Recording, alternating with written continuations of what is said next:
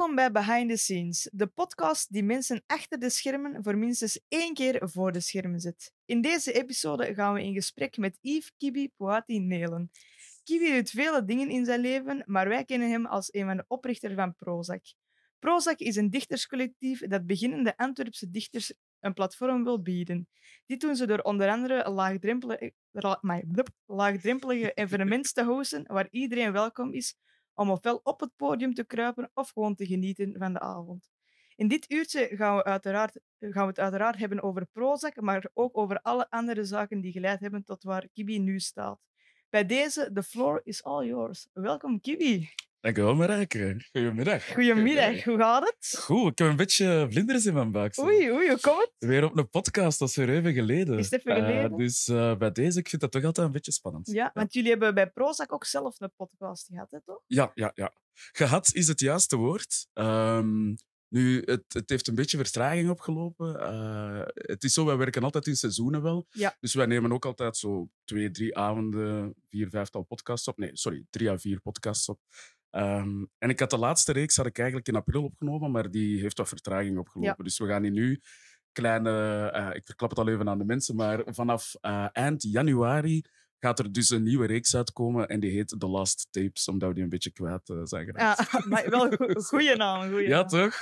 Ja, dan gaat er een beetje concurrentie met ons worden, want wij gaan ook normaal launchen op eh 8 januari. dat is de Ah, dag. 8 januari, ja, maar ik heb pas eind januari. Eh, hè, ja, dus, eh, ja. We Dus- gaan jullie gewoon eerst wat tractie geven Ja, ah, en dat dan kom ik in de mix. Dus- Oké, nee, ehm, ik heb van er juist gezegd dat je een van de oprichters bent van Prozac, maar Dat jij klopt, bent ja. daar niet alleen mee begonnen, denk ik. Ehm, nee, Eh, dat, is, dat is eigenlijk een beetje een grappig verhaal. Ehm, ik heb een tijd lang in Club Kapitaal gewerkt, toen hij terug eh, opgestart was in, in, in zeg het eens, het Stadspark.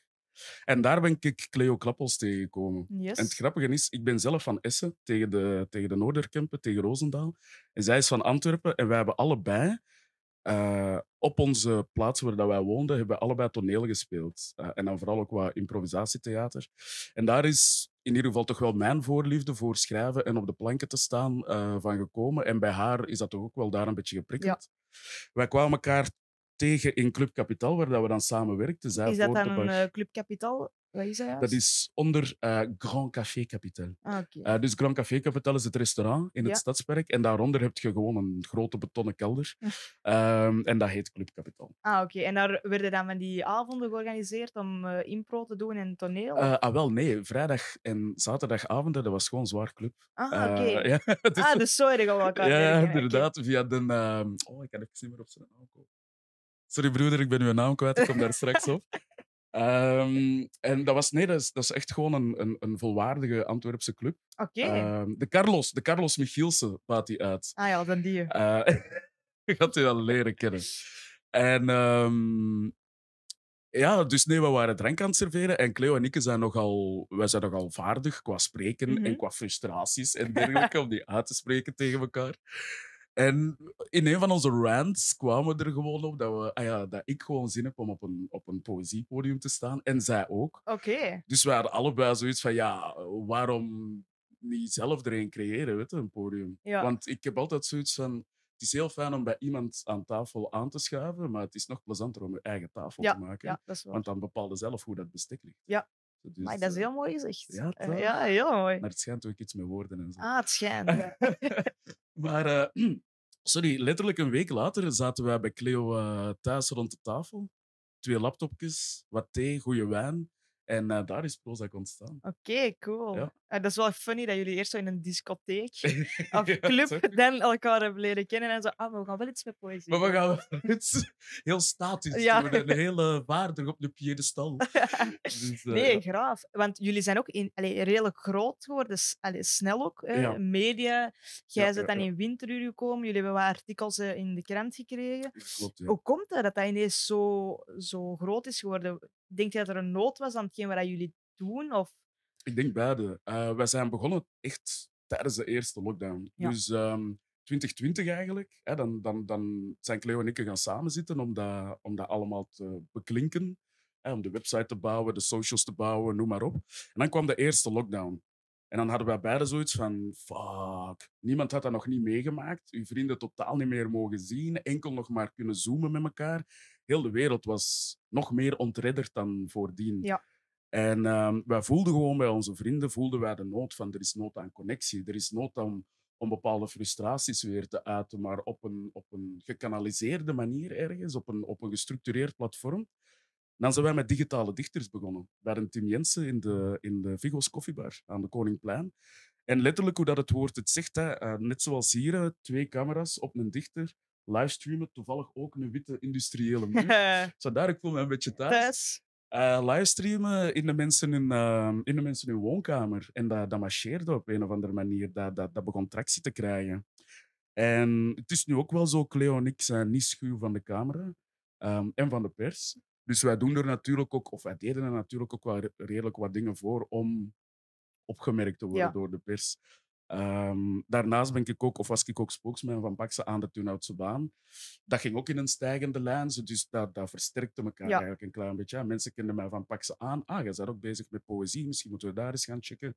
Dus dat, dat stroomde allemaal een klein beetje in elkaar. Ehm, en het is door een grote mond te hebben, vaak ook bij mij, dat ik op bepaalde plaatsen beland. Want eigenlijk, kijk grappig, de Angel, Angel, Angel, Angel, Angel, pas op. Ja, anders, Sorry, Angel. anders zal hem kwaad zijn. Dat is deze gaan zien. De Angel. Ehm, ik wou eigenlijk eens bij hem in de auto zitten. Een van zijn eerste Ah, ja. podcasts was in auto's. Ja, hè. ja, dat is een En- format hier. Ja, En daar heeft hij een vriendin van mij geïnterviewd, Ah. Carly Ayas. Ah. En die spreekt geen Nederlands. En ik had zoiets van, wow, als die mensen interviewt die geen Nederlands spreken, moet hij zeker mij kunnen interviewen, toch? Dus ik heb gewoon naar hem gestuurd van, broer, ik wil bij jou in de podcast Ja. komen. En eh even niks teruggehoord. En dan ineens bericht van een Andries van, ja, ik heb jouw nummer doorgekregen van een Angel. Wilde jij eens op de AA komen? Ah, dat is wel eh, goed, hè? Ja? ja. Ja, de Angel. Terug droog, whatever.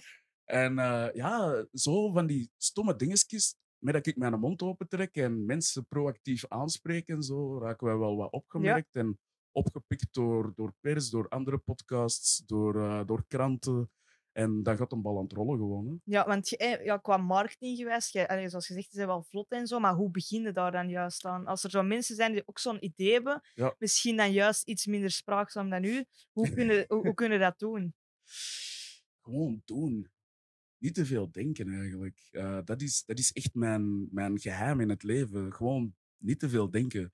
Eh, bij ons op het werk noemen wij dat donkers. Dus doen en denken tegelijk. hè, maar ik ben meer doen dan denken. En hoe begint je daaraan? Ik spring altijd heel graag gewoon in het water en ik leer wel zwemmen on the way. Ja, Ehm, en vanaf het moment dat mensen je dingen zien doen, dan gaat je sowieso, als je de juiste vibraties hebt, de juiste energie, dan gaat je ook mensen aantrekken die je willen helpen. Ja. Eh, en op een gegeven moment gaan die mensen nu vertellen van ja, misschien is het beter dat je eh, eh, dat je socials zo gaat beheren. Misschien is het beter dat je je website zo gaat indelen, et cetera, et cetera. En al gaandeweg, ja, bij mij is dat ook een heel organisch leerproces geweest. Maar ik kan de mensen gewoon aanraden, eender wat dat je wilt doen, is dat een podcast doen, is dat een podium starten, begint gewoon. Ja. Zoekt gewoon een café, zoekt ene microfoon en begint. Ja. En al gaandeweg ga je wel tractie krijgen wanneer dat plezant genoeg is. Of ik zeg het nog eens, hè, wanneer dat je de juiste energie uitstraalt, dan, dan komen de mensen wel tot bij je. ja, dat ben ik echt totaal... Allee, het ding is ook, ik had nu nooit een podcast gestart, denk ik, als ik er niet bij twee zat. Ja, ja, ja. ja. Dus dat ja want jij zat eigenlijk een beetje Ja. de bazin de la podcast. Bazin, nee. We zijn met twee, we zijn met dat twee. is waar. Ehm, nee, maar ik had dat ook... ik- dat is het ding, ik had dat denk ik niet gedaan als ik daar niet... Allee, als ik achter de Ja. schermen nog niet... Dus ik heb Ja, dat ja. vertrouwen daar wel gehad. Maar dat is dan nog misschien wel een coole voor mensen. Als je een idee hebt en er zijn al mensen die iets in de aard doen, probeer die te joinen, probeer daar heel veel van te leren. En je moet het wiel niet terug uitvinden. Nee, dat is waar. Eh, alle succesformules in de wereld zijn al geprobeerd en, en, en zijn al geslaagd. Dus correct, kijk naar mensen die iets verder staan als u bijvoorbeeld. Hoeft niet te zijn beter, maar wat verder Ja. staan. Kopieer die gewoon. Ja. En zoek daar een eigen, eigen dingen, ja. Zoek daar uw eigen vibe in, inderdaad. En al gaandeweg komt dat, komt dat dik oké. Ja. En je gaat meer vallen dan dat je gaat rechtwandelen waarschijnlijk. Maar het opkrabbelen is altijd zo fijn. Dat is waar. Heb je al eh, zware vals gehad, als we het eh, in die termen zeggen? Of valt het goed mee? In het leven of, of Ja, of met Prozac de- met bijvoorbeeld. Prozac? Ja, ik, ik maak af en toe wel wat uitschavers. Ja? Ik ben niet perfect, helaas. En eh, in, in, in, wat, in wat kun je dat, zien- of kun je dat vertellen? Een grappige anekdote misschien, hè, die ik daarnet achter de, achter de schermen al even verteld heb. eh, 11 juli. Ehm eerste keer dat we live voor televisie... Was dat eerste keer dat we live voor televisie mochten optreden? Ik denk het. Eh, dus met de 11 juli-viering aan, eh, aan het eh Schoonselhof. Hè, het mooiste kerkhof van, eh, van België, by the way. Ehm, zat heel, de, heel, de Antwerpse, heel het Antwerpse stadsbestuur zat daar, plus alle eh, Vlaamse hoogwaardigheidsbekleders van het leger, het hoofd van het leger tot het hoofd van de brandweer, tot het hoofd van, het, van de ziekenhuizen, et cetera, et cetera. Eh, Vlaams minister-president Jan Jan Bon was zelfs aanwezig en dergelijke. Om maar te zeggen van dat was geen platte kijk. Nee. Eh SOE Weide doet zo heel de hosting. Die doet dat keigoed natuurlijk, want die is er keigoed in getraind. Cleo en ik komen op om ons fantastisch gedicht voor de Vlaamse gemeenschap voor te dragen. Ik sta twee meter voor Jan Jan Bon en Bart de Wever. Ik wil mijn eerste zin zeggen en dan vliegt er een bij in mijn oor. En dat is echt zo, ja. maar je, ik kunt dat, je ja. kunt dat terugzoeken, dat staat allemaal op YouTube. Ah. Dus dat is er eeuwig die beelden. Dus zoek op op eh, de website van ATV 11 juli viering. En ik denk zo in 20 minuten diep ongeveer, denk ik, dat je mij echt zo Oh, my. En dat was echt zo van, fuck, eerste keer Bert de Wever, let's go. En eh, wat waren de reacties van de mensen toen? Ah, was best wel grappig nadien. De mensen hadden zoiets van, moedig dat je verder hebt gedaan. Ja. had zoiets van, ja, je kunt niet anders. Ja. maat, ik bedoel, daar staat de camera, daar staat de camera, daar zit de Wever. Ik heb dat ook voor gehad. We hadden onlangs Dus, eh, met Welkom to EE hadden we een live podcast in Sint-Bernardus. En die gaan op, dus ik volg om dat deel te filmen. En er stonden naast het podium overal bakken. Hè. Als je af het podium eh, wou, dat was een redelijk... Ja, ik denk dat dat een materiaalbak of zo was. Maar die stond kei stabiel, want daar was ik al een paar keer over en het weer gegaan. Ja, ja. Maar ja, ik ging niet langs het voorderf, uiteraard. Dus ik ging langs de zijkant. Maar daar stond ook een bak, maar die stond totaal niet stabiel. Dus ik loop daaraf en ik val. Allee, Oh, niet echt vallen, maar ik strunkel. Ja, zo dat. hè. En ik zo, ik hoop dat niemand dit gezien heeft. En achteraf, ik was, eh, de podcast is gedaan, ik wandel eh, wat rond. En ineens zijn er zo mensen die zeggen, ja, eh, aan de kant, hè, want zoiets valt ze nog eens. En ik zo, nee, Dus iedereen. dit is niet gebeurd. Iedereen. Iedereen. Gewoon Ja. Ik dacht, nee, dit is niet. Eerste keer op een podium. Oh, heerlijk. dacht, die dag gaat dat nooit meer Nee, vergeten. nee. Dus ik, was ook zo, ik ben ook zo een kwartier daar blijven staan. Ik dacht, Ja. ik kan nu niet. Ik ga gewoon niks Ja. niet bewegen. Dat was, eh, dus ja, mensen, falen, dat is Vallen leuk. is, goed, is plezant Ja, uiteindelijk. Het, eh, eh, en dat zijn ook de momenten waar dat je nadien al lachend op terugkijkt. Dat is En, waar. en ik kan niet zeggen dat zijn onze oorlogsverhalen of zo. hè, nog net niet, maar dat zijn wel plezante anekdotes om dan tegen vrienden te vertellen en te laten zien dat zelfs wij niet perfect zijn. Dat is zeker. waar, En- dat is waar. Stel je voor, dat zou heel saai zijn. ik streef daar wel naar. Eh, ze regelen met Prozac, want eh, dat is nu redelijk groot. Jullie doen maandelijks hier eh, in de Kafka Open Ja, Mics. hierboven, by the way. yes, is, in de concertzaal. ja. Ehm, zijn er veel mensen die dat leiden, die eh Prozac? Of is dat echt enkel u en de... Ehm, dat is enkel Cleo en ik momenteel. Ja. Ehm, en wij kunnen dat voor het moment nog perfect trekken met z'n twee. Dus dat is wel, ehm, dat, dat is wel chill. Ja, dat is... Ehm, er zijn wel mensen bij ons in de organisatie die ja, spontaan wat taken op zich hebben genomen. Dus tijdens de evenementen hierboven bijvoorbeeld hebben wij meestal ook wel iemand die het, eh, ehm, ja, het zaalmanagement op zich neemt. Eh, dus die had ervoor zorgt dat de mensen op hun plaats geraken, dat de mensen hier roken, dat de drankjes ja, omgestoten worden, dat die opgeruimd en opgekuist worden en dergelijke. En dan daarnaast hebben we ook nog wel een tweede tak, eh, Prozac Art. Dus we Oké. hebben Prozac en daaronder zit Prozac Poetry en Prozac Art. En daar hebben we nu ook eh, Joanna Metclown, die zich vrijwillig heeft ingezet om, ehm, om wat kunstenaars eigenlijk op te ronselen en op te trommelen, om tijdens onze events ook wat ehm, beeldende kunst eh Ah, tentoon te stellen. cool. Ja. En op die manier kunnen we dan, zijn we een beetje een cross-art platform aan het worden. Hè? Dus het is niet enkel het woord, maar het is ook ehm, eh, ja, schilderkunst momenteel. Beperkt het zich tot schilderkunst. Eh, en dat is leuk omdat je dan weer een andere branche van, eh, van, van kunstenaars Ja. en eh, culturele, culturele arbeiders aantrekt. Culturele arbeiders. Ja. mooi, mooi, mooi, mooi. Even wat neologismen eh, hier in de, in de ether gooien. Aantrekt. Ehm, en dat is wel, dat is wel tof. Ehm, en misschien naar de toekomst toe. Hè, we zijn nu de 18 januari vieren we onze derde verjaardag uh, nog maar. Happy birthday! Dank u wel, dank u wel. Eh, meer dan welkom beiden om mee te komen vieren. Oké, graag. Ehm eh, vieren we onze derde verjaardag. En ja, Cleo en ik zijn nu een klein beetje bezig om te kijken naar waar willen we binnen twee à drie jaar staan. En nu hebben we een beetje een kijk op wat dat de afgelopen drie jaar met ons heeft gedaan, hoeveel tijd dat we erin hebben geïnvesteerd en, en, en wat dat heeft opgebracht. En nu is het aan ons om te kijken van, ja, gaan we andere mensen misschien wat meer ownership geven binnen de organisatie, zodat wij ons kunnen bezighouden met, met, met andere taken Ja. uiteindelijk. Hè? Meer met de pers, meer met, meer met workshops te gaan geven of zo, et cetera, et cetera. Maar dat is allemaal... Dat is allemaal experimenteren, het zijn aanvoelen, en, ja. ideetjes. En, en ja, ik vind het wel plezant. Dat zijn zo de groeipijnen van een organisatie. Een Ja. beetje, hè. Dus, Ja, ja. dat is tof, hè, groeien. Dat is leuk. Een beetje sukkelen. Een Beetje sukkelen. Zien, waar Eigenlijk-. Eigenlijk een Allee. beetje kloten. Gewoon dat. Want eh, ja. jullie, zitten jullie hebben dan zo'n art eh, deeltje gedaan. Was daar nood aan? Of eh, hadden jullie zoiets zelf van, we, we missen nog iets in, bij, bij we Pro's? misten nog iets Ja. gewoon. Ehm, ja, we misten nog iets. Mm, Zelfs ik heb vaak zoiets van om puur naar twee uur, sorry, of tweeënhalf uur poëzie te gaan luisteren, is misschien een klein beetje te veel Ja. van het gooi. Dus je moet mensen op een... Oh, je moet niks, maar ik wil dan graag mensen op een andere manier prikkelen ook. En ja, de zaal van de Kafka leent zich er natuurlijk ook heel goed toe, want dat is gewoon een zwarte zaal. Dus elk kunstwerk dat je daar tegen zet, dat komt direct tot, Ja. tot uiting. Ja. Als dat geen te, te, te donkere kleuren zijn ja. uiteindelijk. Hè. En ik had zoiets van, bon, waarom... Ah ja, we hebben hier veel zwarte muren. Waarom zetten we daar gewoon geen flashy kunstwerken tegen? En in het begin was dat heel crappy, uiteraard, zoals alles. Nu is dat iets minder crappy, maar nog altijd wel crappy. Maar het is gewoon plezant om Ja. te doen. En, en ja, we merken toch wel hè, tijdens de pauzes, mensen gaan echt wel naar de kunstenaars.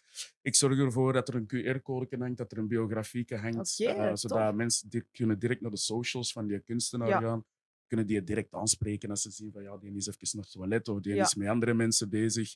Kunnen gewoon even via Instagram een berichtje sturen van ik heb dat kunstwerk gezien, wat kost dat of, Ja. of kunnen wij eens afspreken voor een andere tentoonstelling. Dus ik wil ook dat die kunstenaars daar iets aan hebben, dat die direct hun eigen netwerk Ja. kunnen vergroten. En eh, is dat al gebeurd? Allee, dat er, zijn er al zo dingen ontstaan vanuit mensen die daar zitten en dat ze dan die samenwerking willen met ofwel de dichters of met de, met de kunstenaars? Eh, ja, een beetje wel. Ik heb daar zelf nog niet veel kijk op, omdat ik natuurlijk... Ik laat dat wat over aan Johanna.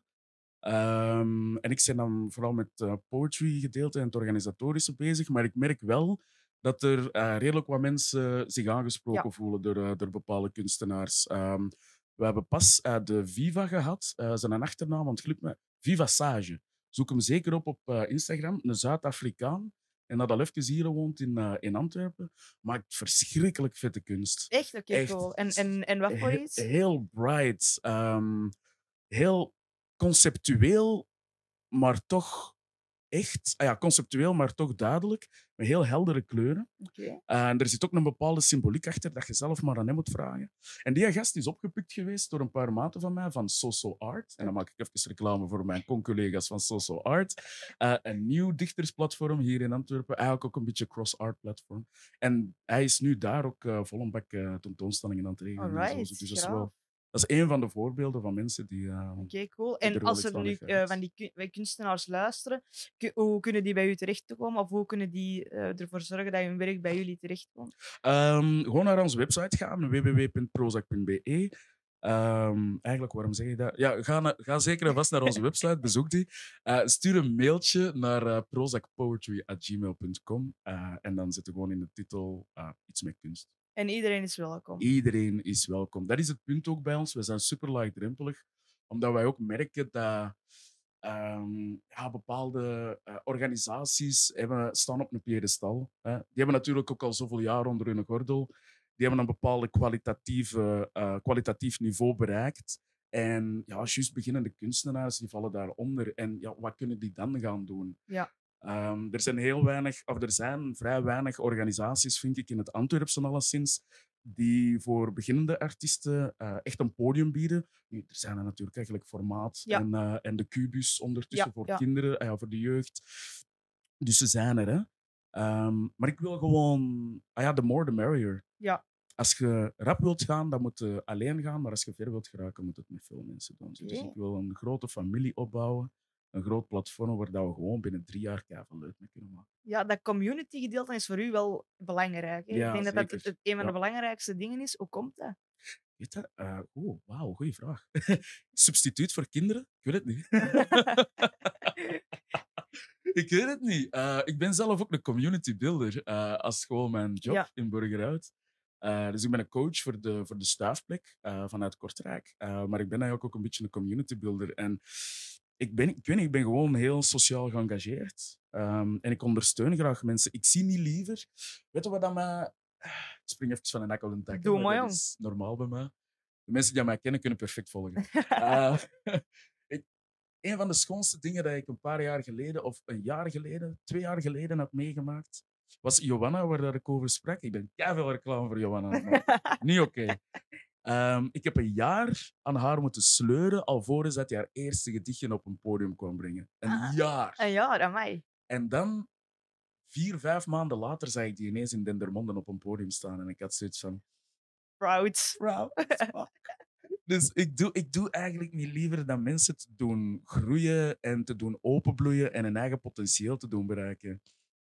Is dat, is dat poëzie? Is dat zang? Is dat met mijn, met mijn job? Is dat, is, dat, is dat iets anders? Is dat een eigen business starten? Is dat een eigen expo doen? Ehm, is, dat, is dat vrijwilligerswerk gaan doen, maar niet weten hoe en wat, eh, maar daar een klein beetje advies voor nodig hebben? Dat, dat, ik weet niet, dat is mijn roeping. En ik probeer dat op eender welke manier zo wat te manifesteren uiteindelijk. Ja, keigoed. Hè. Ik, denk Ja. dat, ik denk, zo'n mensen zijn echt super belangrijk. Ja, ik denk dat ook wel. ook, ik denk, jij bent heel toegankelijk, makkelijk om met te praten. Ik denk dat dat, allee, dat moet wel, denk ik, als je job. Ja, ja. Maar eh, dat je dan Ja. nog mensen zo kunt begeleiden, zoals gezegd. Hè. Je staat een jaar zagen voor op het podium en dan ineens op Dendermonde. Dus Ja, dat man. opent wel echt deuren en dat kan Ja. echt toekomsten veranderen van mensen. ja, ja, ja. Ik dus dat is echt eh super cool. Je ziet dat en, en dat, dat geeft mij zoveel meer voldoening dan dat ik bijvoorbeeld zelf op een podium zou staan en, en, en zelf de spotlight zou stelen, wat ik wel elke maand doe. Ik geef dat eerlijk toe op mijn eigen podium, uiteraard. Hè. Maar als ik dan zo mensen heel in het begin heel bedeesd en heel zenuwachtig zo een gedichtje zie voorlezen, zo dicht bij de microfoon dat dat wat begint te kraken en dat je zo die stem ziet over, over, hoort overspringen. Zo Een klein beetje zenuwachtig zijn en dergelijke. En dat je die dan nadien bij de sprekende ezels of bij You on Stage of bij een ballonnenvrees of zo ziet staan of bij een mama's open mic en dat die gewoon staan te shinen, dan heb ik zoiets van, ja, dat zijn mijn kindjes. Nee, Dat- cool. Dat, dat, zijn mijn, cool. eh, dat zijn mijn apostelen. En eh, je hebt ook eh, redelijk wat... ehm, ja, je bent keigoed in dingen organiseren. De meeste dingen zijn ook volgens mij succesvol. Ehm, hoe komt dat? Eh, Heb je daar een achtergrond in? Want ik had gehoord, eh, je zei van de juist dat je daar niet te diep in op in wilt ingaan, al je recht. Mhm. En met Tomorrowland, je hebt daar een stage gehad en zo. Allee, dat zijn dingen, dat, dat, dat is niet zomaar. Hè. Dat moet je wel goed zijn in Nee. organiseren. Heb jij dat Ja. gestudeerd of is dat puur, puur ervaring? Ik heb gestudeerd aan de Universiteit van de Straat. Ah, oké, Eh, cool, nee, cool, de top. Universiteit van Daar leert je het meeste, Daar jong. leer je het meeste, meeste. sowieso. Ik heb mijn zesde middelbare gedaan. Dan ben ik wel naar Gent gegaan, omdat ik... ehm, ik dacht om... eh, ja, daar is het eigenlijk een beetje begonnen. Ik dacht om sociaal-cultureel werk te doen. Toen heette dat sociaal-agogisch werk. Ehm, om dan ook weer mensen te helpen en communities te helpen. Nu bleek al heel snel dat ik niet gemaakt ben om uh, School te gaan zitten. Als je, kunt mij niet depressie, je kunt mij niet snel depressief of kwaad maken, maar zet mij op schoolbanken en dan krijg je me pist. Ja, top. Ja, want daar gebeurt niks voor mij. Allee, ja, dat, dat marcheert niet. Ehm, dus nee, hoe komt dat? Ik weet niet. Ik heb een... Ik, ik, mensen hebben een bepaalde passie. Iedereen heeft een bepaalde passie. Sowieso. Eh, sommige mensen hebben die, ontdekken die heel vroeg. Andere mensen ontdekken die heel laat. Ehm, ik denk door heel veel dingen te proberen in mijn leven, want ik ben bijvoorbeeld zelf ook een jobhopper geweest. Hè, want mensen zien natuurlijk de, de, het, topje van de ijsberg, Ja. het succes, maar het 90% van een ijsberg zit onder water en dat is falen, iets meer falen, iets hoger falen, iets harder falen, iets dieper falen, even een paar stappen terugpakken, nog meer falen, nog meer Ja, falen. ja. Dat is basically uiteindelijk is iedereen zijn Ja. traject. Hè. Eh, het, het enige wat de mensen zien is dat succes. ehm, maar ik heb iemand met de deur binnengevallen, letterlijk. Ja. Ehm, maar komt dat? Iedereen heeft ergens een passie. En mijn passie is mensen bij elkaar brengen. En eens dat je daar in die energie kunt, kunt misschien een beetje esoterisch, maar in die energie kunt intappen bij jezelf, dan zijn eigenlijk een beetje, ah, moet ik dat zeggen, een beetje onstopbaar, Ja. denk ik. En mensen voelen dat ook. Dat wat gaat oprecht zijn, ja, Ja. of nee. En met, met Psygathering, hè, dat is het eerste project waar dat ik... eh, ah, dat is eigenlijk de Michael Kirloff zijn project. Ehm we waren trouwens buren qua gemeente. Ik ben van Essen, hij van Kalmthout. En we hebben elkaar zo leren kennen. Ja, wat gemeenschappelijke vrienden. Ehm, en ik ben dan mee in dat project gestapt. Hij had zijn taak, ik had mijn taak.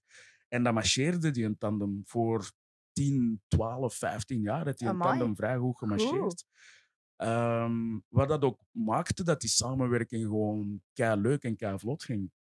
Mensen voelen dat. En mensen willen dan, komen dan naar u Ja, in de plaats ja. van dat je naar mensen moet gaan. En eens dat je die een dynamiek hebt, die energie kunt overbrengen naar mensen eigenlijk, zeg maar, dan maakt het niet uit wat dat je doet. Je gaat daar altijd in slagen.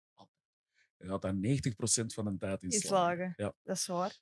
En eh, dat, dat poëziegedeelte, is dat dan eigenlijk laat of vroeg in je, in uw leven gekomen? Waar je daar altijd al door gebeten? Of is dat iets dat je gaandeweg hebt eh, ontdekt? dat is bij ups en downs gegaan. Maar ehm, dat heeft meer vorm gekregen de laatste vijf jaar ongeveer, denk Ja. ik. Ehm, dus ik was al, ik was al bezig met Nederlandstalige hip-hop toen dat. eh, toen Oh, oké, toen- cool. ja, ja, toen dat. Oei, nu gaan we even terug in de tijd. Back in the days. Nostalgische ritme, back in the day. Ehm, eh, toen dat uh, Osdorp Posse uitkwam in eh, Nederland, eh, Amsterdamse groep, denk ik. Eh, nee, Osdorpse groep, uiteraard. Maar Osdorp ligt bij Amsterdam, denk ik. Ehm, dat was de eerste hardcore rap, Nederlandstalige hardcore rap groep in de Benelux. Oké. Ehm, en ik werd daar direct door getriggerd. Direct. Ook mijn, toen zat ik in het vijfde leerjaar. Ja, vijfde leerjaar. Oh, dat Toen is... Toen is het begonnen. Eh, ja, ja, Daar is dat lamp gekomen. toen- ja, toen is het downhill gegaan. En nu zit, nu zit ik hier in de kelder. Ja, dat is waar, dat is waar.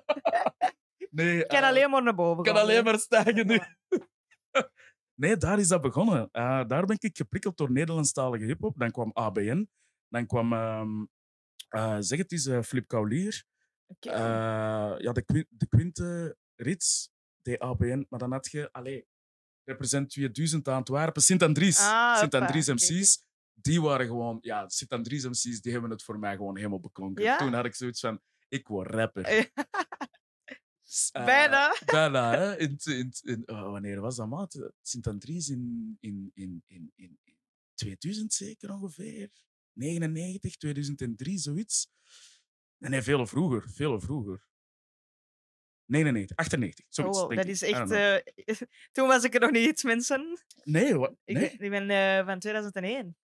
Mo- Telligje. Zo schattig. Dank u. Jonge dame. Oké. Zal ik misschien wat trager praten en minder moeilijke woorden gebruiken voor je? nee, nee. eh, Iedereen al 2000 is van de kloten. dat, is, dat is waar. Jullie zijn kapotjes, ja? nee, ehm, daar is dat begonnen. En dan ben ik eh, zo in, in contact geraakt met Pino- Pinokkelijn. Dat is de toneelgemeenschap van mijn eh, schoonvader, Zaliger, in Essen. Ehm, dan had ik zoiets van, yo, ik moet op een podium staan. Ik heb af en toe zo heel kort eens wat Nederlandstalige hiphopnummertjes gebracht op eh, de podia van wat vrienden van mij, van in Essen en Kalmthout. Dan heb ik daar even niks meer mee gedaan, omdat ik dan met de Kirlof op schok ben gegaan Ja. om Psytrance te gaan organiseren, feestjes te gaan organiseren. Ehm, en Psytrance en Poetry, ik weet niet, misschien moet ik ooit eens zo'n evenement organiseren. Maar Maar dat mixt. ik, ja, misschien moet dat ergens eh, 148 bpm en dan gewoon poëzie daarnaast. Dat moet iets doen, denk ik. dat, dat denk ik ook. Ideetje voor naar de toekomst toe. Ehm, Het is hier ontstaan, jongens. het is hier ontstaan. Bij u, Marijke. yes. En ehm nou, dan heeft dat even stilgelegen. En dan... Ik heb altijd zo wel een beetje een dagboek bijgehouden, dus altijd zo wel wat blijven schrijven. Maar dan toen ik in de stad zijn komen wonen, dan ja, ja met Sint-Andries MC's in contact geraakt. ehm, eh, met andere rappers, met, met, met You on Stage in contact geraakt, van die Yannick Moison. Eh, ook hier bij Koerwoud, ja. eh, by the way. Ehm, heel lang getwijfeld of ik op podium kwam staan bij de Yannick. Dan ben ik uiteindelijk op podium gaan staan bij Mama's Open Mic in de zomerfabriek. Diezelfde zomer nog. En dan als, eh, als poëzie of hip-hop? Poëzie, poëzie. Ja. En toen was ik al bezig met poëzie. Dan spreek ik over vier, vijf jaar geleden. Ah, zoiets, ja. En dan toch die een honger krijgen, maar zo niet de juiste persoon tegenkomen om met te sparren, om met Ja. te battelen, zo een beetje om met te, om met te pingpongen. En toen ik Cleo tegenkwam, was Stik van de Dam. En we hadden beide zoiets van, let's go. En dan zo, pam, let's go. Twee, twee forces of nature bij elkaar. En dan, Ja, dat is toch dan- mega leuk. Als je dat ontdekt, dan denk je echt van... Ja. Yes, ik heb eindelijk iemand om iets mee te doen, om mee vooruit te gaan. Ja, ja, dat, is, zeker. dat is ook iets allee, voor mensen die dan ooit zullen gaan organiseren of zo. Je moet, alleen is het echt moeilijk allemaal. Mhm. Dus zoekt u iemand waar dat je iets of van gelijkenissen hebt. Die mee in die visie gaat om, eh, om door te gaan. Want alleen dingen organiseren, dat gaat, dat gaat. Ja, dat is echt super moeilijk. echt maar alleen. Ja, En dat, dat, dat merkte. Ja. Ehm, ja, dat is advies naar iedereen toe. Zoeken wij sowieso een collega. Ja. Ja. En ehm, je zei van er juist, ik was niet echt gemaakt voor de, voor de schoolbanken. Geven jullie nu ehm, ook allee, eh, kunst of zo aan, aan, aan universiteiten of hogeschoolstudenten? Ja, ja, ja. Eh, dus wij geven ook workshops. Ja. Eh, sowieso. Dus uh. Eh, voor een workshop links of rechts. Ehm, en, en dat gaat ook weer heel breed. Wij spitsen ons niet direct toe op een bepaald segment van de bevolking. Ehm, dus wat je daar inderdaad aanhaalt, we hebben een tijdje geleden voor AP Hogeschool, hebben wij een... ehm Jij komt van AP? Yes! Toch niet van aan het eh, theaterplein? Nee, of, eh? Parksport Noord heb ik Ah, oké. Ja. Welke richting? Eh, Crossmedia Antwerp. Crossmedia, uiteraard. Ja, ja, ja. Aan het theaterplein zit communicatie. Ja, ja, denk ja, ik, ja. ja. En hebben we van een Harold. Eh, Harold eh, Schoenmaker of zo. Harold, Harold, Harold. Ik weet niet meer zijn achternaam. Ik ken die van in Capelle. Eh, ik heb zelf ooit eens een fout gemaakt om bij de SPA te gaan. en eh doen we nooit meer. Ehm, in ieder geval sympathieke gast. En die had ons eens gevraagd om de cursus communicatie te geven, omdat, inderdaad, gelijk dat jij zegt, hè, onze communicatie is vrij goed naar de buitenwereld toe. En ehm, ja, die, wij vallen op, blijkbaar, tussen alle ruis van sociale media en dergelijke. En die wou eens dat wij dat kwamen toelichten, hoe dat wij dat doen.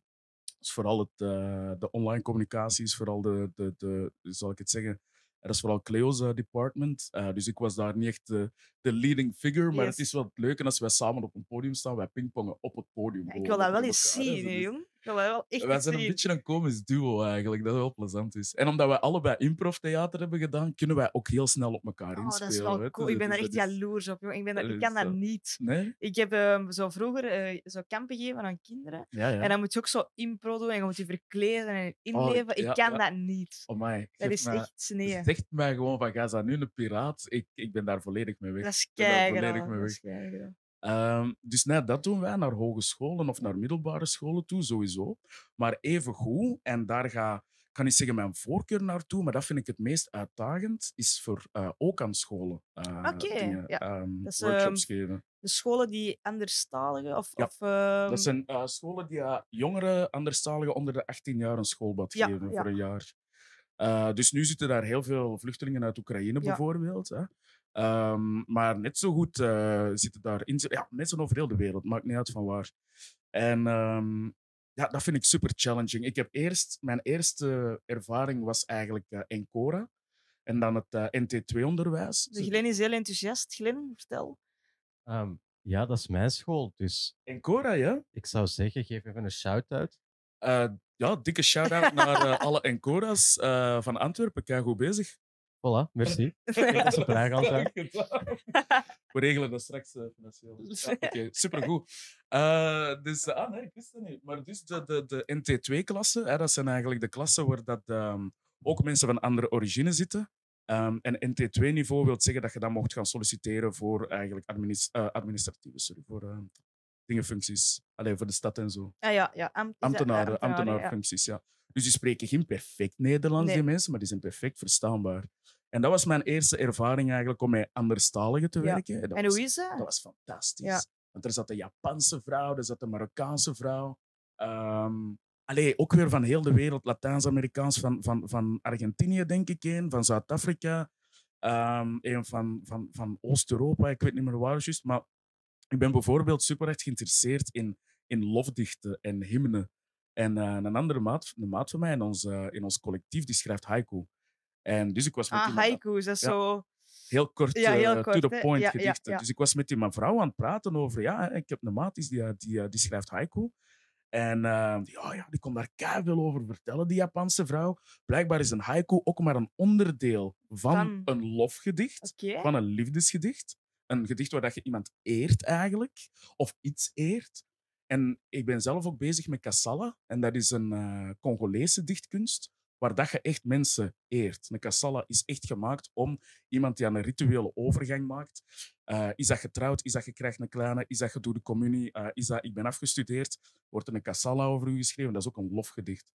En op die manier waren wij echt zo helemaal afgedwaald met heel die klas. En we waren echt zo aan het kijken van, oké, in welk werelddeel heet een lofgedicht of een eergedicht, welke naam heeft Ja. dat? En uiteindelijk in elk werelddeel doen wij exact hetzelfde met poëzie. Oké. Dat heeft gewoon altijd muziek, een andere naam. Ja. En, en, en daarom vind ik dat super plezant om met anderstaligen en mensen van andere culturen samen te werken. Omdat je ziet zoveel gelijkenissen in één keer. En, en je hebt zoiets van, damn, ik, ik mis nog zoveel kennis over de wereld. Eh, en dan met die OCAN-klasse, eh, dat is iets intensiever natuurlijk, hè, want die krijgen een taalbad. Dat is anders dan dat je echt opgeleid wordt om Nederlands te leren. Die krijgen echt een taalbad. En bij OCAN is het ook zo, ehm, het doel is om die student op het einde van het jaar nog in de klas te hebben. Gewoon. Ja. Die lat ligt Oh, heel laag Ja. daar. Hè. Dat, is dat is niet, die- heftig, die krijgen geen diploma of zo, Nee. maar die kunnen wel aantonen van ik heb een jaar op OCAN gezeten. Nu ben ik klaar om eigenlijk echt Nederlands te gaan leren. En daar doen wij dan heel veel... Ja, dan moeten we dan op een andere manier met te werk gaan natuurlijk. Hè. Dat lijkt mij ook wel vermoeiend, niet? Dat is heel intensief, Ja. maar... Of intensief, ja, dat is misschien beter. Ja, vermoeiend is niet het juiste Nee, woord, het is ja. intensief. Want je geraakt wel moe, maar je geraakt niet aan betand. Nee, nee, nee, ja. Weet je, eh, en ik heb zo samen met Cleo twee dagen op eh, de OCAN van KTA Brugge lesgegeven. en dat was wel... Ah ja, na die twee dagen zijn we wel kapot, Ja. maar je hebt zoiets van Haalt er uit. zoveel lachende gezichtjes Ja. op het einde. En die hebben allemaal... Die waren allemaal nog maar zes maanden in België. Die hebben allemaal een gedicht geschreven in het Nederlands Oké, en dat voorgedragen. En nadien werd dat in de B-curve of de Bijencurve, dat is de grote bibliotheek van Brugge, werd dat in het groot nog eens uitgedeeld en, en, en voorgedragen. Met dan nog eens een cartoonist erbij, die had er tekeningen voor maakte en zo. En dan heb ik zoiets van, ah, dat, dat, daar- daar- ja, daar wordt mijn hart echt warm van. Oké, Dat is de goed. max. Dus ja, wij geven workshops op allerlei vlakken. Ehm, ook voor mensen die haiku willen leren, voor mensen die binnenkort, eh, als ik mijn diploma Kassala heb, voor mensen die Kassala willen leren, eh, voor mensen die gewoon wat willen dabbelen in poetry, voor mensen die aan een, eh, een teambuilding willen doen, heb ik ook eens gedaan. Ehm, dus top. op alle vlakken. Ja. Ja, kijk, goed, want eh, buiten Prozac doe jij nog dingen. Ik had er gezien op, op, de, op de socials dat jij ehm, ja, je bent co-host bij een podcast, eh, denk ik, Boekenpraat, of is dat fout? Eh, ja, ja, ja. Dat is een radioprogramma. Ah, is dat een radioprogramma? Oké, excuseer, excuseer. podcast. Cool. Op en- Radio Centraal, hè, maar. En, ehm, jij doet ook ehm artcoördinatie bij Senior Slam, denk ik. Bij Seniorenslam. ja, Ja, en ja, hoe, ja, hoe ja, is je naam? Seniorenslam was En hoe een van de zaligste projecten dat ik in mijn leven heb gedaan. Ja. Ehm, en hoe toevallig, ik geloof echt in, in de law of attraction. Ik geloof echt, als je energie, als je oprecht energie in het universum stuurt, the universe will respond. Ja, Sowieso. Ehm, en eh, ons eerste stadsgedicht dat wij geschreven hadden, en maak ik al een klein beetje Ja. een segue naar het volgende onderwerp waarschijnlijk. Ons eerste stadsgedicht dat Cleo en ik hadden geschreven was Senior aan het woord. En Ja. eigenlijk wouden wij in het begin een project doen om al die senioren één of twee zinnen van dat gedicht te laten voordragen en daar een audiobestand van te maken eigenlijk. Zeg maar, dat dat echt senioren Ja. aan het woord zou zijn. Nu, dat is misschien iets wat we naar de toekomst toe nog gaan doen. Ehm, nu, Cleo is zeer gedreven om met senioren samen te werken. ehm, omdat gezinssituatie, die haar grootmoeder eh wil ze heel graag betrekken bij haar culturele evenementen. En die grootmoeder deed vroeger ook toneel en dergelijke. Eh, dus dat was zo'n beetje haar een drive om voor senioren wat projecten op te zetten. En op een gegeven moment, we waren erover bezig van, oké, hoe gaan we deze positioneren? Hoe gaan we dat doen? Wat en wie hebben we daarvoor nodig om zo'n project op te zetten? En dan hebben we de Michael van den Bril van Antwerpen Boekenstad gecontacteerd. Zijn we naar de Corsa gegaan. eh, aan de, wat is dat nu weer? De Corsa? Daar ergens in de stad. Eh, Daar, jongens. Door de muur. Door de muur, ergens met muntplan of zoiets. Zeker daar zo, je weet wel. Ah, is dat de- op Michelsplein? Nee, nee, nee, nee, nee, nee. De Corsa dat is zo'n centrum voor, voor ouderen eigenlijk, om samen Ah, oké, zo. Ja. Ehm, een buurt, eh, buurthuis echt. En eh, we waren er zo bijna zo. We hadden al wat moves gemaakt. We hadden al wat moves gemaakt. En eh, dan stuurt ineens een David Tricot van eh, de Trill van Leuven. Ja, ja, ja. Stuurt zo'n mailtje van: hey, eh, wij doen binnenkort een seniorenslam in Antwerpen. Hebben jullie goesting om te komen kijken? ja. We hadden echt zoiets van: hoezo? Hoe kan dit? Hoe kan dit? We waren er een week geleden over bezig, over hoe dat we deze gaan Ja. positioneren. En nu stuurt hij een mail. Oké, cool. Wij konden toen niet aanwezig zijn, maar we zijn met een David in contact gekomen gewoon. En ja, wij kennen die van in het verleden natuurlijk, maar je vergeet natuurlijk ook veel Ja, mensen ja, dat je veel mensen kent. En eh, ja, Seniorenslam is een project waar dat door eh, Ellie van eh, Elisabeth van Mama's Open Mic drie jaar geleden is opgezet. Nog een paar mensen, hè, niet enkel Ellie. En door de corona kon dat niet doorgaan. Eh, Dus hebben die een minimale werking gedaan. Ah. Ja. Dus ah, die, die, die wouden hun werking nog wel uitdoen voor die drie Ja. jaar. En met dat dan alle lockdowns gepasseerd waren en iedereen toch al twee of drie keer gevaccineerd was, was dat ook weer veilig om met Ja. senioren aan de slag te gaan. En, wat ehm, houdt dat juist in, als ik, eh, voor de mensen die dat niet weten? ja, ja, letterlijk wat dat het woord zegt. Hoe moet ik dat uitleggen? Dus een, mensen boven de 50 Ja. zijn, eh, zijn daar welkom ehm, om eh, eigenlijk ja, toneel en poëzie te doen. Ja. En dat kan gaan van stemcoaching, hoe je stem en je lichaam te gebruiken op een, op een podium, tot, tot, ja, tot gewoon gedichten schrijven, tot ook effectief toneel doen. En eh, Cleo en ik hadden de eer, en echt, ik het u, dat is de eer krijgen om evenementen op te mogen, ah ja, workshops te mogen opzetten voor die mensen. En om die ook een beetje mee te begeleiden naar een toneelstuk, waar dat ze dan hebben gebracht in de KVS in, ehm, eh, in Brussel. Eh, wanneer was dat? Eind november. Ik kon daar toen zelf... Ik heb zelf wat van de repetities meegemaakt, maar ik kon zelf niet aanwezig zijn bij het, eh, het evenement, omdat daags voordien was het eh, Belgisch kampioenschap Slam Poetry in Ah, ja, ja. Daar doen wij ook aan mee, met eh, Prozac. Ja. En dat was een beetje... was een harde avond, ja. Ja? Oei, Dus, Oei ik was was goed? Ik was een dag... Ja, nee, dat was een Ah, goede avond, maar ik was een dag nadien geen mens om nog eens naar Brussel Ah, te gaan. zo. om naar toneel te Ah, gaan op zien, die hè. Dus- manier, Dus, dus nee, dat was een harde avond. ja, dat is wel, eh, als je zo met van die oudere mensen werkt, dat is wel totaal anders Dat werken, is denk je. fantastisch. Ja? Dat is fantastisch. Zijn die, zijn die makkelijker dan eh, jongeren? Die zijn niet op hun bek gevallen. Ah, zo, oké, oké. En dat hou ik van. Die hebben hun hart echt van voor op hun tong liggen. Ja. Hè? En als het er niet aan staat, dan staat het er niet aan. En als ze dat willen doen, dan zullen ze dat doen. En dan moet je zo communicatietechnieken gaan toepassen bij die mensen. Zo, ja, hoe moet je dat zeggen? Zo, allee, eh, zeg het is niet agressieve communicatie. Dus eh, dat heeft zo'n naam. Veilige communicatie of zo. Zou kunnen. Zo suggestief zijn Ja, tegen ja. mensen. Maar niet zeggen van, dat gaan we doen. Nee, nee. Zou het misschien interessant zijn om dat eens te doen? Kunnen we dat eens proberen? Om te zien wat het verschil is tussen en Oh, dat. zo. Senioren laten niet met hun fucking Nee, maat. nee. Als jij zegt van, we gaan dat zo doen, dan hebben die zoiets van... En nu? En nu? En nu? Wie zit jij?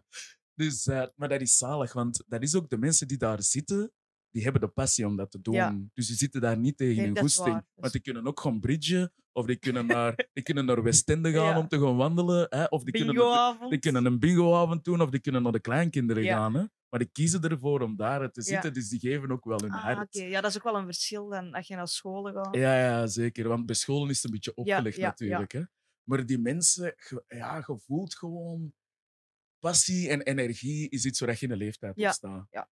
En, en die energie dat we van die, van die, van die senioren kregen, dat, dat was zo echt en oprecht. Ehm, dat wij ook tegen David hebben gezegd, dus David, uh, Tricot, jij moet ons nog altijd terugcontacteren. Want wij willen senioren slaan, want nu is dat project gedaan. Oké. En wij willen dat volgend jaar naar Antwerpen brengen. zodat- Ja, jong, dat is echt top. Prozac dat dat, dat kan echt, eh, coördineren. Is- Dat is, ik, eh, ik las dat en ik dacht, alright, hoe cool is deze? ja, ja, heerlijk. En het is niet omdat jij boven de 65 bent en twee nieuwe heupen dat je afgeschreven bent. Geloof mij. Daar zaten een hele hoop van die... ehm, ja, ik moet het mamans noemen. Hè. Dat zijn... eh, ja, verplicht. Eh, dat zijn Congolese, Ja. eh, Congolese vrouwen, oude Congolese vrouwen. En ja, in, in de Afrikaanse cultuur is iedereen uw tonton of tante, Ah, ja, ja. of uw mama of papa, Ja. eh, of onkel of tante. Ehm, dus ik heb heel veel nieuwe mamans bij leren kennen. En die vrouwen waren fantastisch. Die spraken natuurlijk wel ja, Lingala en, eh, en eh, Kiswahili. En die hun Frans was zo Congolees-Frans, dus mijn communicatie daarmee ging iets stroever. Maar het was gewoon fantastisch om die verhalen te horen. En die zijn zo... Afrikaanse vrouwen, alle oude vrouwen, maar Afrikaanse vrouwen dragen zich zo waardig. Ah, ja, en ja. dat is zo, dat, die dwingen respect af door gewoon te staan. Dus jij durft er niks tegenin te geven. Het enigste moment dat we u stil krijgen is door een Congolese vrouw voor u op. Afrikaanse Congolese mama's rondom. Ik ben... eh, Ja, klaar hoor. En eh, je schrijft zelf ook heel veel. Daar hebben we het eigenlijk nog niet over gehad. Ja, hoe zit als je zo wilt gaan schrijven, hoe begin je daar eigenlijk? Of, wat, of wat is uw proces als jij eh, gedichten maakt? Eh, mijn proces is het eh, proces van de, van, de, van de eenzame dichter Bukowski. Dat is mijn eigen helemaal de pleuren zit drinken. nee. eh, Maar ik dacht, oh nee. eh, nee, mijn, wat is mijn proces? Ehm, mijn proces is be chaotic. Ehm, wees chaotisch. Ja. Ehm, ik probeer mensen in mijn workshops altijd structuur aan te leren, maar ik, ik ben zelf een ADD'er. Dus ik kan mijn eigen gedachten niet zo goed structureren. Ehm, dus bij mij komt dat er altijd in vlagen uit. En ik schrijf zinnen op, ik schrijf refreinen op, ik spreek eh, dingen in in mijn dictafoon. Als ik te veel in mijn hoofd heb, dat ik niet al te snel Ja. kan typen, zeg maar. Dus eh, mijn dictafoon is ook wel mijn beste vriend. Ja. En dan op een gegeven moment, als ik denk dat ik genoeg informatie heb, of als ik sowieso een momentje van, van stilte heb, eh, dan ga ik gewoon door al die, eh, al die schrijfsels. Ik heb altijd wel een onderwerp in mijn hoofd. Ehm, en dan begin ik eraan. En ik zeg het, eh, mijn woordenboeken zijn mijn beste vrienden. Ehm, Ah, ja, of- ik hoor dat wel vaker. Hè. Zo mensen echt zo een woordenboek open doen en dan zo zoeken. kikken naar- van Dalen. ja, ja. Ik kan daar zo, nog altijd, hè, ik kan daar zo op kicken. Om gewoon die woordenboeken, dat, dat is- ik heb die zo in drie volumes, nog- Ja. nog, oud, ze, van 1995 Ah. of zo, denk ik. Die is dat niet echt up-to-date. Maar zo, dat is drie volumes, dat is zo breed ongeveer. Zo één een boek. kun je echt gebruiken om een paard met dood te slagen. Zo. En eh, je doet dat open en je begint gewoon te bladeren. En het zaligste is zo van, ik hou wel van alliteraties en dat is Ja, altijd ja. met dezelfde letter te beginnen. Zo, hè. Ehm, In, in de zin Ja, zelfs, ja, ja. bepaalde woorden met dezelfde letter. Ik ga gewoon heel de A af, maat. Welke woorden met A kan ik allemaal in één zin zetten? Let's go. Ja, En dan begin ik, ik begin daar met te knutselen eigenlijk een klein beetje. En je moet daar direct een kleine valkuil. Daar ook een beetje mee opletten, want soms verlies je een beetje jezelf in de techniek. ja. Of verliezen we eigen in het, in het knutselen eh, met de woorden en gaat de zingeving van het gedicht een beetje weg. Ehm, maar dat is zo'n beetje mijn proces. Dat is heel chaotisch, maar voor mij marcheert dat. Maar wat ik mensen kan aanraden, als ze echt willen beginnen met schrijven en ze hebben daar niet direct veel ervaring mee, maak woordwebs. Ehm, dus een spinnenweb maken met woorden eigenlijk, woordassociaties. Of woordenslangen zelfs maken gewoon. Kan dat aangeleerd worden, denk je, eh, gedichten schrijven? Of moet dat toch al zo wat in je zitten? Nee, dat kan perfect. Elke techniek, elke job, elke hobby kan aangeleerd worden. Het is gewoon hoeveel uren wilt je erin investeren. Ja. En ze zeggen de magische 10.000 uur, ik geloof daar niet echt in. Maar dat kan perfect aangeleerd worden. En de beste manier om dat aan te leren, vind ik persoonlijk, is gewoon woordassociaties maken. Dus je hebt een onderwerp, bijvoorbeeld podcast. Ehm, je zet dat in het midden van je blad, je trekt daar een, eh, een cirkel rond. Dan begin je strepen te trekken. Welke woorden zijn als associa- associatief of worden geassocieerd met podcasts? Kom je op een honderdtal woorden waarschijnlijk, hè, want dat gaat van techniek tot, tot marketing, tot drankjes, Ja. tot personen, tot onderwerpen, noem maar op. En dan onderstreept je of omcirkelde je gewoon de meest belangrijke woorden voor u. En daarmee ga je aan de slag. En dan heb je eigenlijk een onderwerp. Dan heb je al twintig keywords. En is het gewoon even je gedachtenflow in gang zetten en dan, dan komt het. En wat is dan het verschil tussen een, een goede dichter en iemand die echt talent heeft? Oh, ja. Allee, hoe kun je Iemand, echt, eh, zo een, gro- allee, zo e- echt groot worden internationaal? Wat, zijn, wat, wat verschilt dat van gewone dichters, denk Eh, jij? ik denk toewijding. Toewijding?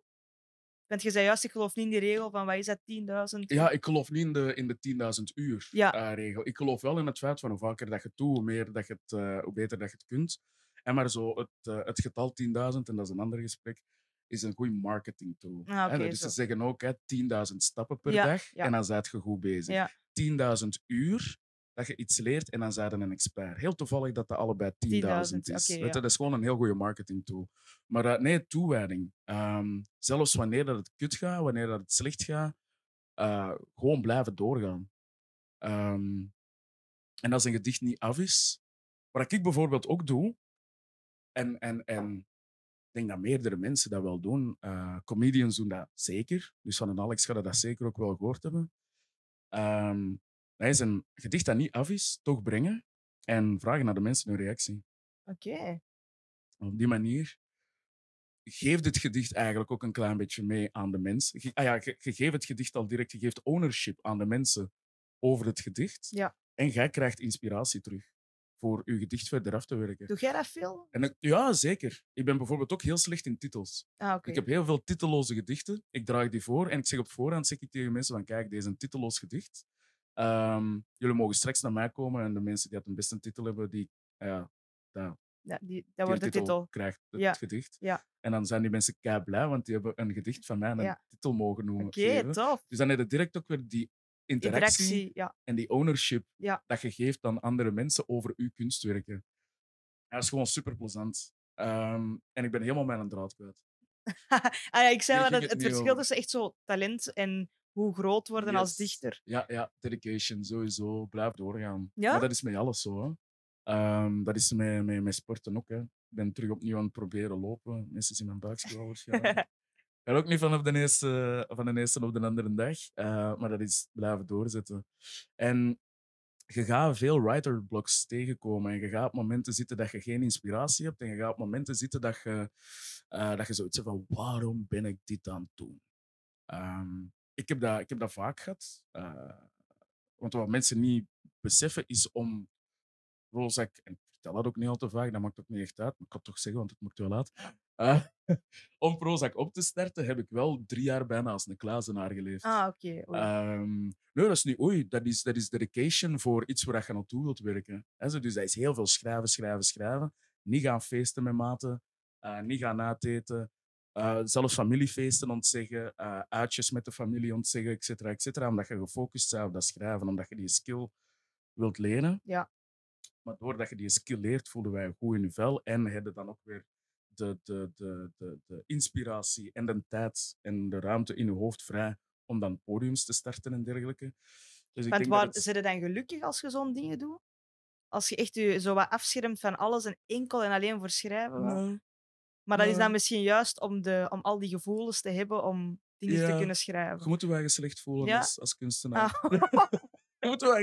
Allee, welke kunst komt er uit happiness en happy feelings? Ik, denk toch, ik hoop toch genoeg kunst. Heel de renaissance bijvoorbeeld, tekenen vast. Hele dadaïsme uiteraard ook. Verschillende grote kunststromingen eigenlijk. maar voor u beste- werkt hij dat minder of zo dan? Wow, ik ben wel iemand die dat op museum irriteert. hè. Ja? Sowieso, Ah, zeker en vast. Daarom een wijntje erbij, dat, dat is altijd wel oké.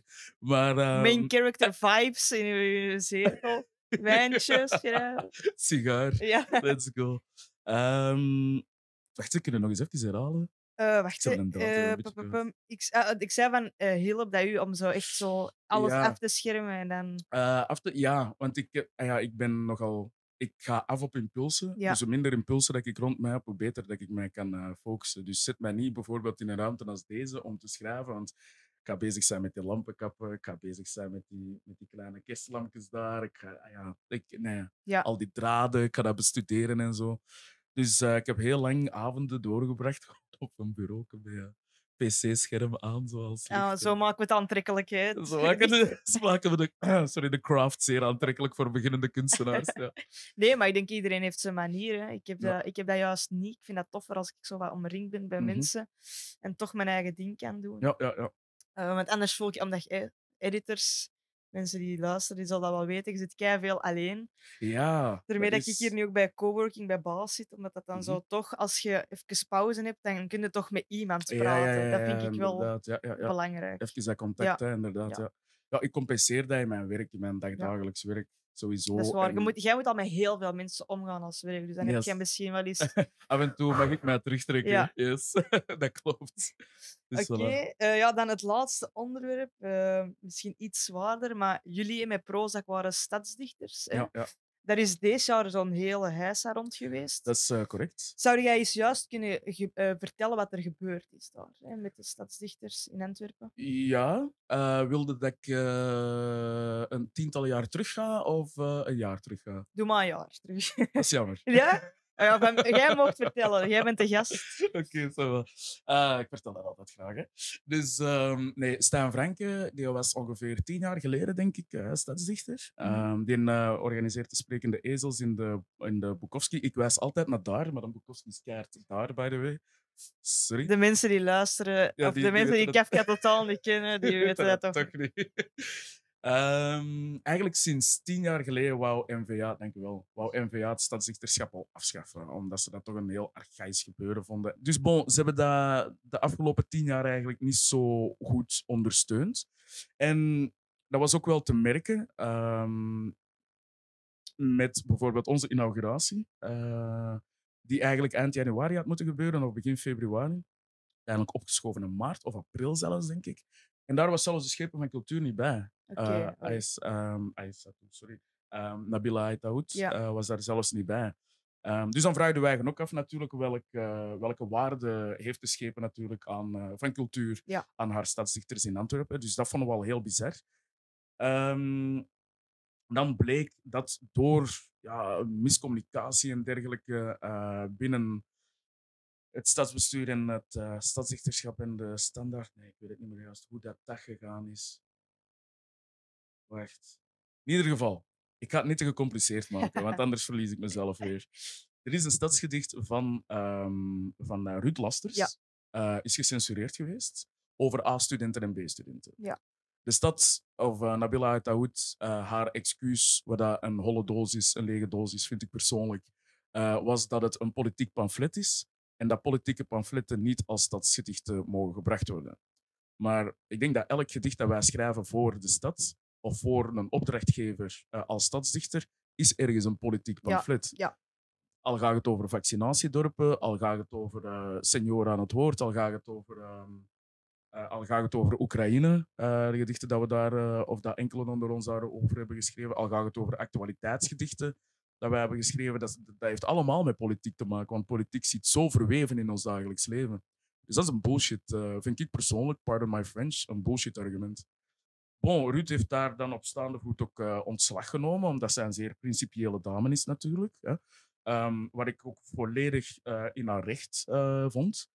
Ehm, omdat een stadsbestuur ook niet te bepalen heeft welk dat wel en geen stadsgedicht Nee, heeft. nee. Punt aan de lijn. Een Ja. stadsbestuur gaat ook niet bepalen welk schilderij wel en niet aanvaard mag worden. Museum van Schone ergens Kunsten in het zo. Museum van Ja, Schone Kunsten. Dank u, inderdaad. Goeie tanden.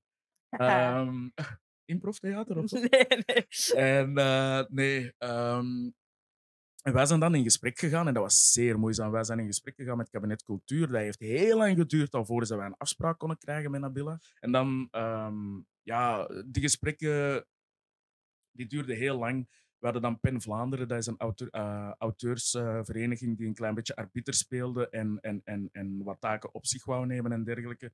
Eh, daar ging de communicatie ook niet goed mee tussen het kabinet en Pen Vlaanderen. En dan uiteindelijk hebben wij er ook gewoon voor. ehm, hebben wij ook gewoon besloten de knoop doorgehakt en gezegd van zie te begeven. Maar op deze manier geven we de, de draai aan. Ja, ja, want ik denk Ehm, dat nu eh, alle stadsdichters ontslag collectief ontslag hebben ja, ja. genomen, inderdaad. En wij blijven natuurlijk ons eigen wel inzetten voor de stad. Wanneer wordt deze uitgezonden? Ehm, februari, eind februari. ah, oké, zo was Eind februari, maart, zoiets. Oké, zo was zo. Dan mag ik eigenlijk al wel iets zeggen over dat. Zeker, zeker, zeker. De scoop. Yes. Maar dan moeten jullie wel keihard zagen. Ja, ja, ja, is goed, is goed. Ehm, dus er is een nieuwe formule Ja. van, eh van stadsdichters. Oké, dat is wel echt Eh, ja. goed. we, hebben daar, we hebben daar echt, ehm, vanaf dat wij ons collectief ontslag hebben genomen, tot nu eh, hebben wij daar achter de schermen, zeker met de Stijn Franke en eh, Lotte Dodion, hebben we, en, en de ehm, Michael van de Bril, sorry, van Antwerpen Boekenstad, hè, hebben wij zitten, zitten knutselen, zitten puzzelen en noem maar op. En er is dus een nieuwe formule ehm, die al volledig gedragen wordt door, eh, door, de, door het culturele middenveld Ja. eigenlijk, van, van Antwerpen. Ehm, en we zijn dus niet meer afhankelijk van de stad. De stad kan ons niet meer censureren, de stad kan ons niet meer eh rondbazen. Eh, we hebben daar niks meer mee te maken Ja. met, met stadhuis. Maar zijn dan nog eh, wel stadsdichters? In het, uh, het, amai, sorry, uiteraard. Uiteraard, Yes. oké, goed. Want Nee, wat is eigenlijk het, het hè, want dat politiek gedeelte, dat is Ja. super jammer dat dat moet gebeuren. Mhm. Ehm, ik denk dat een van de dingen die ook besproken waren toen, dat dat besparingen was. hè. En ze heeft ook eh, gezegd, ja, kunstenaars moeten maar echt werk gaan zoeken. Werken voor je centen. Ja. Ja, dus eh, poëzie top. schrijven tot in de vroege uurtjes is niet werken voor de centen. Ja, voilà. Dus, maar waarom is dat zo? Want eh, ik ga even advocaat van de duivel spelen. ja, Er zijn heel veel zeker. mensen die zo zeggen van ja, waarom is daar zo'n heisa rond? Eh, Mhm. Wat is eigenlijk het belang van stadsdichters in een stad? Ehm, ik zou het toespitsen op een stad van Antwerpen. Ehm, een stad als Antwerpen. Antwerpen pretendeert de meest culturele stad van België en van de Benelux te zijn. Antwerpen pretendeert een culturele stad te zijn, een multiculturele stad, maar vooral culturele stad, en een eh, boekenstad te zijn. Ehm, maar wat dat het Antwerpse stadbestuur voor, eh, en dan ja, vooral natuurlijk weer hè, kabinet cultuur, heeft gedaan voor cultuur, is nougatbollen, zelfs alles terugdraaien. En wat is Ja. het belang van, van een stadsdichter voor een stad als Antwerpen?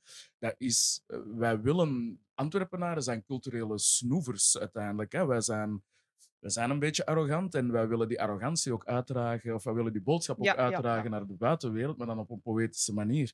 En, en een stadsdichter is ook een klein beetje gelijk een, een hofnar, eigenlijk. Hè.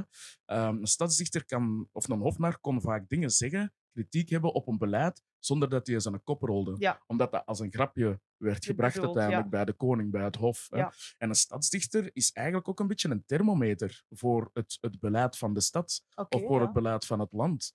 Als het niet goed gaat met de stad, zal de stadsdichter daar een zeer kritisch gedicht over schrijven en proberen dingen los te brengen bij mensen, bij de, ja, om het zo te zeggen, bij de, bij de gewone Antwerpenaar Ja, ja. uiteindelijk. Hè? Want het stadsbestuur zit in zo'n ivoren toren. Hè? Ik noem het altijd de aristocratie van het schoolverdiep. ja. Hè, die zitten in een ivoren toren, maar hoeveel voeling hebben die uiteindelijk met waar dat terecht, waar dat terecht in Sint-Andries, in Hoboken, in Borgerhout, waar dat er daar echt leeft uiteindelijk. Hè. En de stadsdichter kan zo'n dingen naar boven brengen op een, op een artistieke manier. Ja. Zijn, er, ben- zijn er al echt grote veranderingen gebeurd door de stadsdichters? Of... Ik denk dat er vooral veel dingen gewaar zijn. Ah ja, veel dingen, eh, zal ik het zeggen, naar boven zijn gekomen. Ja, Verandering duurt altijd lang. lang. Ja, ja. verandering, er mocht je zeker een generatie overgaan totdat er effectief iets verandert in de wereld. Uh, maar ik denk dat er zeker en vast bepaalde dingen aangekaart zijn geweest door stadsdichters.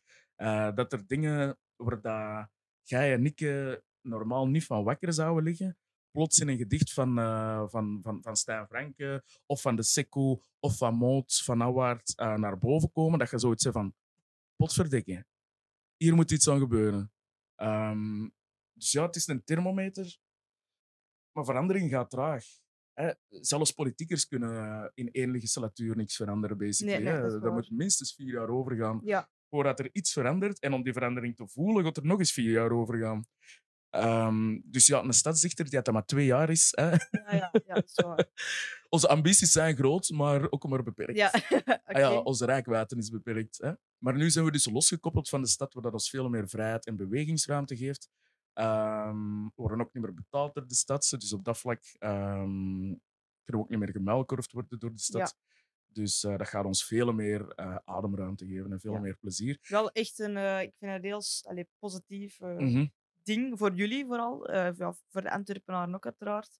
En vooral dat dat niet stopt of zo. Ja, dat voilà. het eh, verder gaat, op een andere manier weliswaar. Inderdaad. Ja. Ehm, dus ik denk dat dat voor jullie zeker heel goed is. Ja, en we zijn nu bezig. Hè, het is, als we het mooi mogen omschrijven, het is een historisch moment voor Antwerpen. Hè. We zijn nu bezig met het nieuwe platform eigenlijk uh, vorm te geven. Dus wij zijn ook de eerste die de, de nieuwe formule gaan vormgeven. En we hopen gewoon dat naar de toekomst toe dat, dat deze formule gewoon gaat slagen en gerespecteerd gaat blijven. En dan, uh, dan komt het allemaal goed met de poëzie. Alright. dat is een heel mooi einde, denk ik. ja. Poëtisch. ja. Ehm, super erg bedankt om af te komen. is was gedaan. kei interessant. Eh, ja, je ziet dat je een, een man van het woord bent. Je kan er super goed uitleggen. Ehm, merci Kafka dat wij hier mogen zijn. Ja, dankjewel, Dankjewel Kafka. aan iedereen die geluisterd en gekeken heeft. En tot de volgende keer. Ciao, ciao. Bye bye.